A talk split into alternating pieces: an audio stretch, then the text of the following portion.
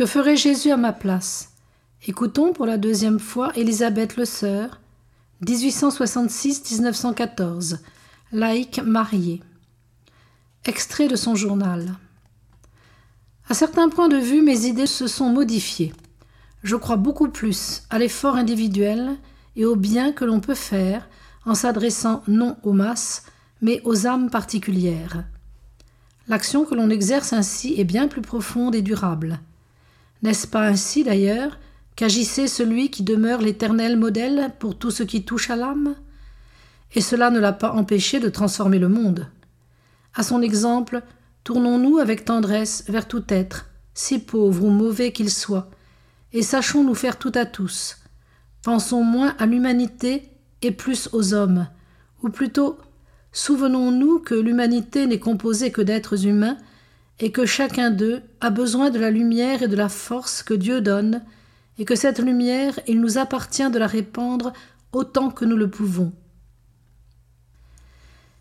Appeler au fond de moi-même le Christ, pour qu'il me fasse vivre la vie pleine de mon âme, et qu'il opère un renouvellement intime si profond que d'autres en sentent l'influence. Agir surtout par cette influence divine, vivante en moi, et demander au Maître béni d'illuminer par moi, à travers moi, d'autres âmes.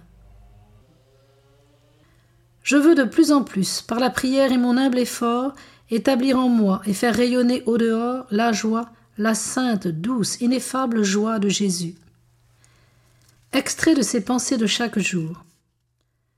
Développer en nous une sympathie divine pour tous les hommes, c'est le seul moyen qu'elle soit vraiment humaine. Ne pas tout accepter, mais tout comprendre. Ne pas tout approuver, mais tout pardonner. Ne pas tout adopter, mais chercher en tout la parcelle de vérité qui s'y trouve renfermée. Ne repousser ni une idée, ni une bonne volonté, si gauche et faible soit-elle. Aimer les âmes comme Jésus-Christ les a aimées, jusqu'à la souffrance, jusqu'à la mort.